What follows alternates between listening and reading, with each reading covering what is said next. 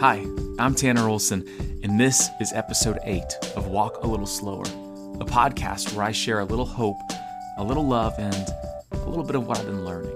This is a podcast where you are invited to slow down, to lean in, to hold fast, to eventually keep going.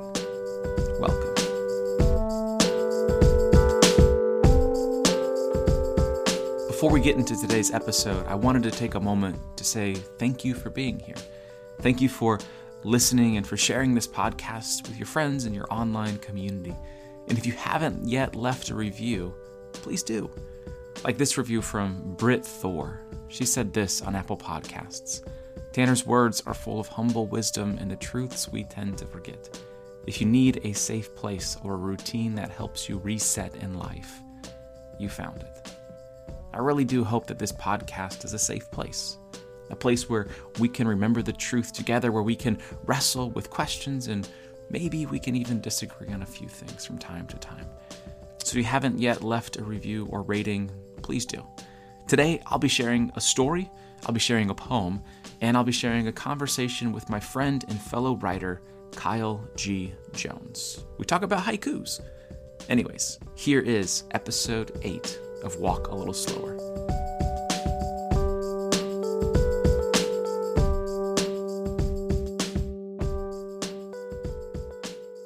Give it time. This has been my mantra of sorts for the last few years. I've put these words on shirts and stickers, written them into poems, and have whispered them to myself when I try to jump ahead, and I am always trying to jump ahead. Give it time. It's the advice I share with young artists and creatives, words that I wish I had told myself years before. These three words are echoed by creation. The trees groan them, and the flowers, they sing them. And my mom said something like this years ago. And I want to tell you that story. The following is the introduction to my first book, I'm All Over the Place, a book of poems, prayers, and wonderings. And if you haven't grabbed a copy yet, well, you are in luck. It's available on my website, writtentospeak.com, or on Amazon. It's a yellow book with a pickup truck, and to this day, I'm still incredibly proud of these words. And this is the introduction. The summer between third and fourth grade, I woke up each morning to watch Space Jam on our oversized box shaped television in the living room. I popped the tape into the VCR, and for the next 100 minutes, I watched Michael Jordan and the Looney Tunes take on the Monstars from Moron Mountain. With a basketball in my hands, I'd mimic every move as I sang off key to I Believe I Can Fly. And for a moment, I believed I could. After Michael Jordan jumped from the free throw line, dunking to defeat the Monstars and win back his friend's talents, spoiler alert, I know, I'd put on my Nikes and shoot hoops beneath the blazing Florida sun until it disappeared for the night. There was no question in my mind that I was going to be like Mike. I felt most alive with a basketball in my hands. On the basketball court, there was this unshakable freedom, a collision of beauty and wholeness that held opportunity for something magical to take place. Basketball is like a blank page as it anticipates a story to be written, a place where anything could become. In middle school, I stood at the free throw line with less than a second left on the game clock. The game was tied, and I needed to make one free throw for us to win the game. Nerves swarmed in my stomach like an army of angry bees as I felt every pair of eyes on me, even the cute cheerleaders, especially the cute cheerleaders. The referee bounced the ball to me as I began to channel my inner Michael Jordan. Sweat dripped from my forehead as I tried to slow myself down, taking a deep breath, exhaling nerves. I dreamed of hitting this shot thousands of times, practicing it daily in our front yard. I bounced the ball three times before spinning it in my hands, just like Michael. As the ball spun on my fingers, I could feel every raised ridge of the leather.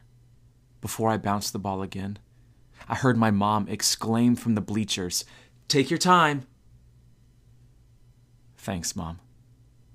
Even if it was the wrong time, this is what I needed to hear. And recently, I've been needing to hear the things I know to be true. I was in middle school 15 years ago, and soon after stepping foot into high school, did my dream of becoming a professional basketball player walk out the other side. Setbacks, surgeries, and, well, topping out at 5 foot 10 helps bring this dream to its unfortunate end. When you let go of a dream, something inside of you dies. And with mourning comes questions and uncertainty. With setback comes questions and uncertainty. And with questions and uncertainty come lies. Fake truths begin to blend themselves into our thinking, infiltrating our lives, and we slowly come to believe them that we aren't enough, or worthy, or capable, that we don't matter, and no one will miss us if, well, if we're gone. I've come to learn the truth is easier to believe when all is fine, but once struggle or setback enters the picture, lies become louder and the truth becomes difficult to believe or remember or, or hold on to. We begin to distance ourselves from the truth we believe and instead draw closer to the lies, to the great fear welling within. And fear does a wonderful job of silencing the truth. And when the truth is silenced, questions begin to weigh heavy, and uncertainty begins to cloud certainty, and doubt places distance between who I am and who I want to become. And that's why I started writing. A blank page became my basketball court, a place where I came alive, writing myself back to life. With a pen in my hand, I began to see the truth deep within, scribbling myself back to life. I was able to find beauty in the mundane, coming alive like I did on the basketball court. I learned how to wrestle with the noise and how to seek the silence, to fight the constant chaos, and learn how to how to take my time. In my head, I'm I'm all over the place. But writing kept me from going over the edge, from scribbling the final goodbye. Writing has reminded me this is all worth living for, the same reminder that basketball gave me. The same freedom I found in basketball, I found in writing. Day after day and page after page, I found myself searching and sifting through thoughts, questions, and wonderings. And that's exactly what this book is full of poems, prayers, and wonderings. And I hope you enjoy it. And always remember give it time.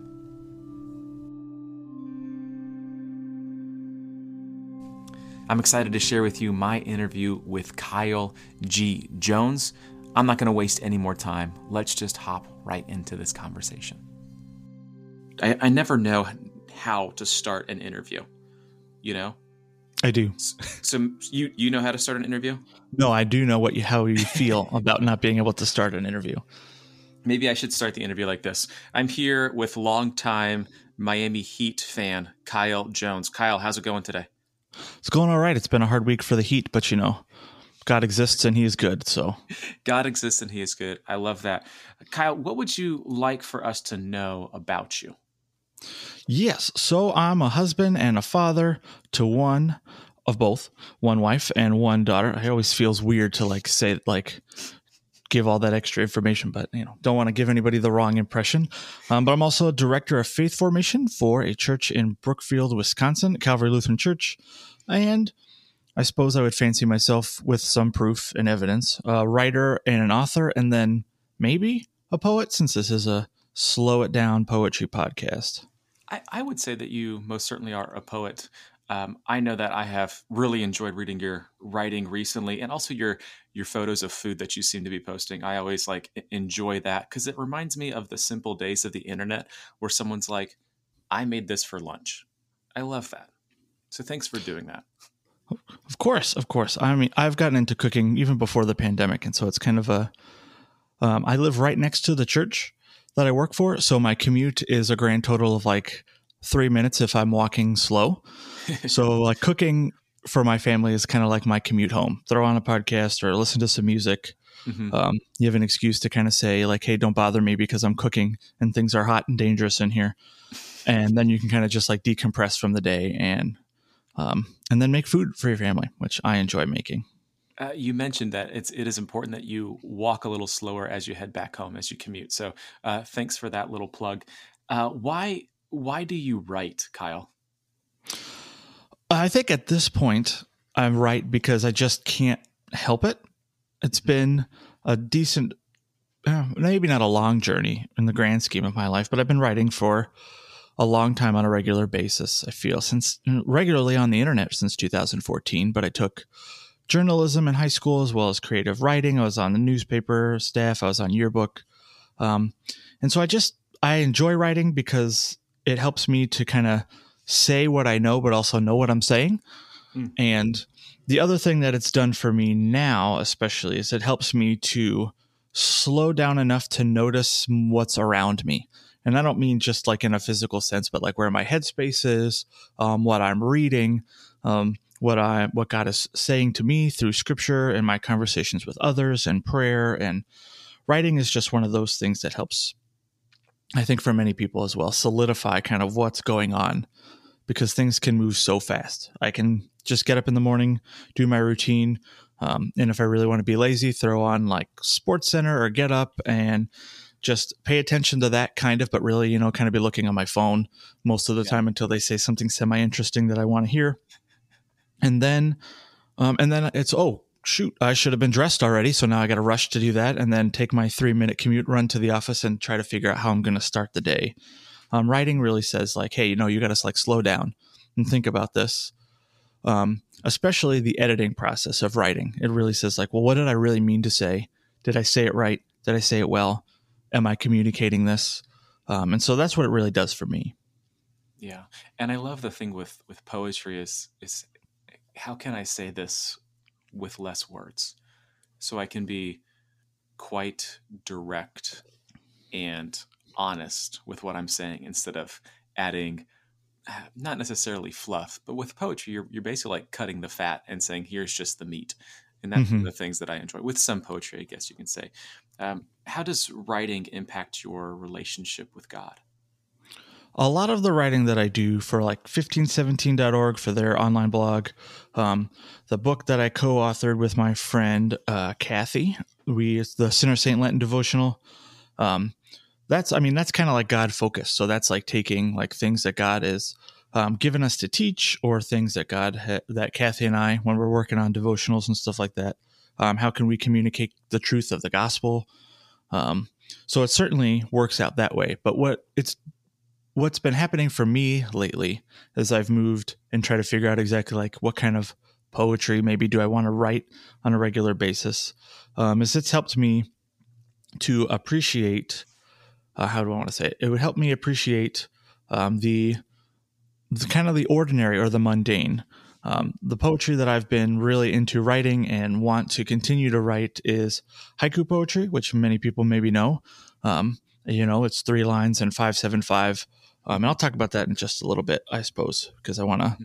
educate as well. Because there's some things I didn't know about haiku. But what one of the things about haiku, or the presumption, or the what its kind its premise is that it um, sees the profound in what's most ordinary. So it's not trying to like grab something from the ephemeral or the ethereal and like bring it down to earth. It's like, hey, this moment in time is worth remembering because I noticed it, because I was here, because I was because I saw it.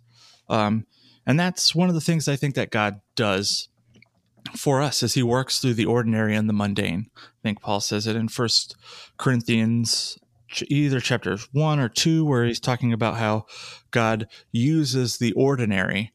Um, in one sense, like he uses the foolish to shame the wise, and he uses um, the weak to shame the strong. And so God is always using the things that seem most ordinary, like water and bread and wine and spoken words, um, to communicate his truth and to deliver the gospel to us. And um, haiku poetry for me does that. It like slows me down and it's like, oh, hey, I noticed this little thing that seems boring or like, so what? Yeah. Um, but and fills it with uh, more meaning. That's awesome. Well, would you go ahead and share a, a poem or two with us? Yes. So I'm going to share um, a couple of haiku, but I want to at least make a, a, comment on haiku itself because yes. Um, haiku, um, most people know it as you know a short poem of Japanese origin that has roughly 17 syllables um, in a five seven five pattern. So like five syllables in the first, seven in the second, five in the third. Um, unfortunately, most of our English teachers, when we have to love them because they do a lot of work for us to teach us important things, um, and they don't have time to dig, dig into all of the minutia of every little bit of style and genre of poetry. But that's like probably the least. Um, I don't want to. How do I want to say this kindly? This is probably that's probably the least uh f- centric. Uh, dang, how do I want to say this? I'm trying to figure it out the best way to say it. That's just that's not the essence of haiku poetry. Like haiku is not like squeezing your thoughts into a strict five seven five format. Um, and that like that idea of 575 kind of comes out of its origins but five, uh, 17 syllables in english are not the same as 17 sounds um, mm-hmm. or breath sounds in japanese so like it doesn't like translate in the same way but what haiku is is it's noticing that moment um, and using simple and concrete direct language to communicate something objective that people can see so using your senses um, to communicate a feeling, but without telling people what that feeling is. You know what I mean? Yeah, that makes sense. Like it's not trying to make a point; it's trying to make a feeling. Right, and it's not like trying to shove words into a box so that it fits this five seven five. Right? It's like it's you're just mm-hmm. trying to create something that is held in that right? Because I yes. think when, when people try to write haikus, they're like, well, it has to be like this, this, and this. And it's like, well, it yeah but it, it's more of like a, it's the have to versus get to you know yes and that was very freeing for me the strict this idea of a strict 575 because it kind of like put limits as many limits do create creativity mm-hmm. but the limits for haiku are how you're saying what you're saying um, and haiku is not nature poetry which is a lot the other poetry that i write is very much focused on nature i suppose because just the winter in wisconsin is very um, oppressive, to put it kindly, as you know. Yes. Um, and so it kind of just encompasses a lot, large portion of your life when you're going through it. But uh, um, haiku attempts to um, notice things in nature and in human life. And so it can be roughly about anything, but one of the goals of haiku is to kind of give people a sense of like when and where something is happening at the same time. So I'll read, I have three that I think that'll do that will, and maybe a bonus one um, that awesome. I think can kind of show what's going on a bit. And these are the ones that uh, I've written myself. The first one goes like this Face flush, looking down to avoid another, slipping on ice. Nice. I like that. An open, yeah, I like uh, that one was fun. But I also, you know, I've slipped on the ice a few times, and you know, you look up and around, and you're like, oh, I hope nobody, I hope nobody saw that. That's pretty embarrassing. Yeah. All right, you just keep reading them, and then when you're done, you tell me that you're done. I don't want to interrupt the flow anymore. No, it's all good. it's all good. I always, I'm never quite sure exactly how to read haiku. I've tried to look it up, like what's the best way? Do I read it twice? Do I just read it once? Um, so I'm just gonna read them once, and then if dear listener, if you want to hit pause and go back, you certainly can, or you could just blow past it. it's up to you. Not every it's, haiku it's is not. It's, haiku is not for everybody. Back or the 15 second ahead. Either way, it's yes. 15. Yeah, haiku is not for everybody, and not offended if you don't get it or you don't want to get it. It's all good. so here is uh, here are a few more. An open door. A light shines on desire a midnight snack. Dandelions, cut down on the field of battle by the mower. And here's the last one that I'll share, and we can wrap this up here. The bathroom, a fan in the dark, wrong switch. I don't know how, but that that last one just gave me chills, and I'm not sure. I'm not sure why but that was those are really good. And I'm not just saying that because we're talking. Um, but I I really enjoyed those. I re- can you read can you read the second one one more time? Yes, about yes. the refrigerator. I'm assuming. Yes, yes. So um, just a little bit uh, for anybody who wants to jump into haiku a bit more before we make this interview too long and your slowing down po- your podcast about slowing down ends up being too long. Um, so there's a, a, website or an organization run by a haiku poet named Michael Dylan Welch. Um, it's called National Haiku Writing Month. Um, so you just type that into Google and it'll show up. It'll be the first thing. Um, they have a Facebook group, um, and while National Haiku Writing month is actually February, they do their Facebook page group does writing prompts like every day. Mm-hmm. So um, that's a super helpful way to just be like thinking about like how can I notice something, and one of the prompts was desire um, for that. And this is sometimes haiku, as you know, or poetry in general, writes itself, and so this is um, uh, haiku about desire. An open door a light shines on desire, a midnight snack. I just think that's so good. And I, and I think that's one of the I think that illustrates pretty well the beauty of poetry, right? Is it just kind of it it slowly reveals more for the reader and even mm-hmm. for the mm-hmm. writer as well. And like you need you need the first line as much as you need the last line. But the last line often doesn't make sense without the first line right? Yes. And yeah, no, that's totally. Just, that's it's. I mean, pretty obvious, but I, I, I don't know. Maybe maybe for you know believers, followers of Jesus, like we need we need what happened in the beginning, so that we can help better understand the end. And um, yeah, well, let's just leave it at that. Kyle, before you before you go, first of all, thank you for for sharing poetry with us. Those were really good. Uh, where can where can people find your work? Yes. So um, I have, uh, you can go to kylegjones.substack.com. It's where I try to post um, all, all my poetry that I share in public is generally there. Um, it's under the blog titled uh, Pertinent Coordinates. Um, so I po- try to post there regularly. Um, if you forget all about that, you can uh, find me on Instagram and Twitter at Kyle George Jones. Um, and then if you're interested in anything that I do for 1517, you can just go to 1517.org, type my name into the search bar, or look for me in the regular contributors file, and you'll be able to see a majority of the stuff that I've written for 1517. Awesome. Well, thanks so much for joining us on this episode of Walk a Little Slower. I really appreciate you, man. Thanks for having me.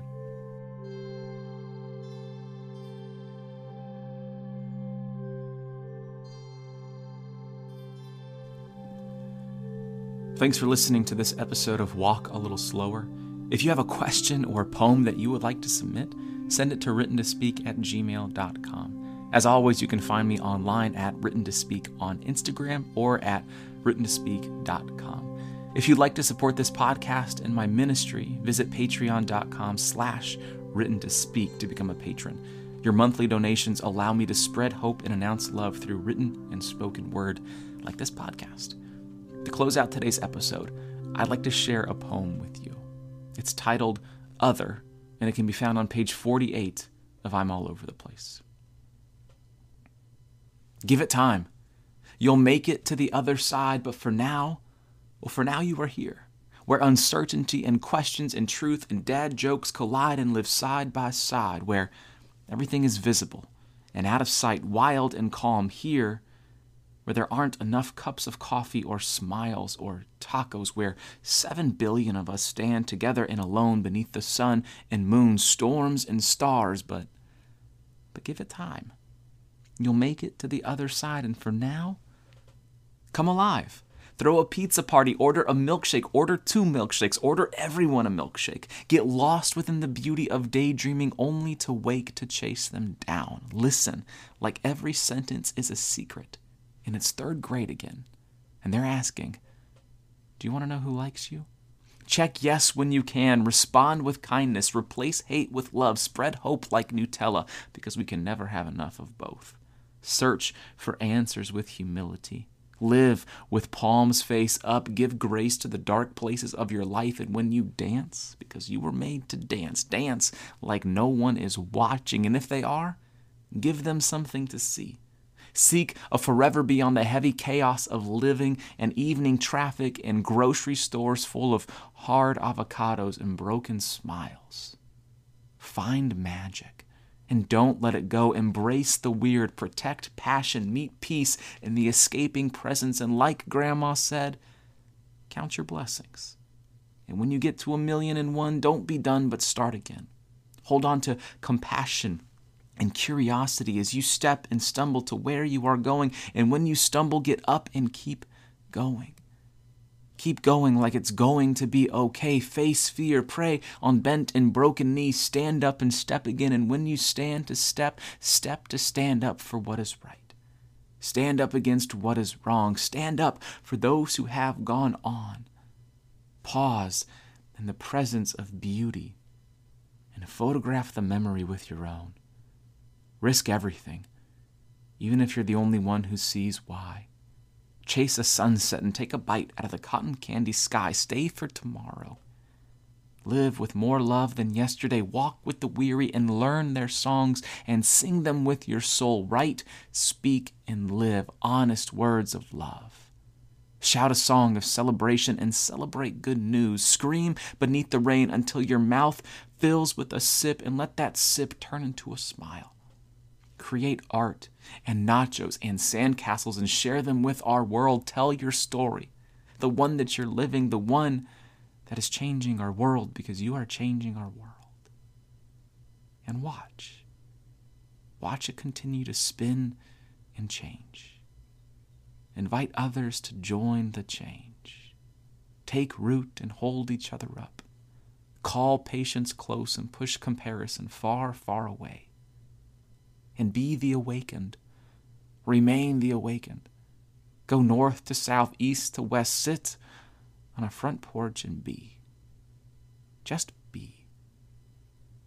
Be present. Give it time, and we will get to the other side.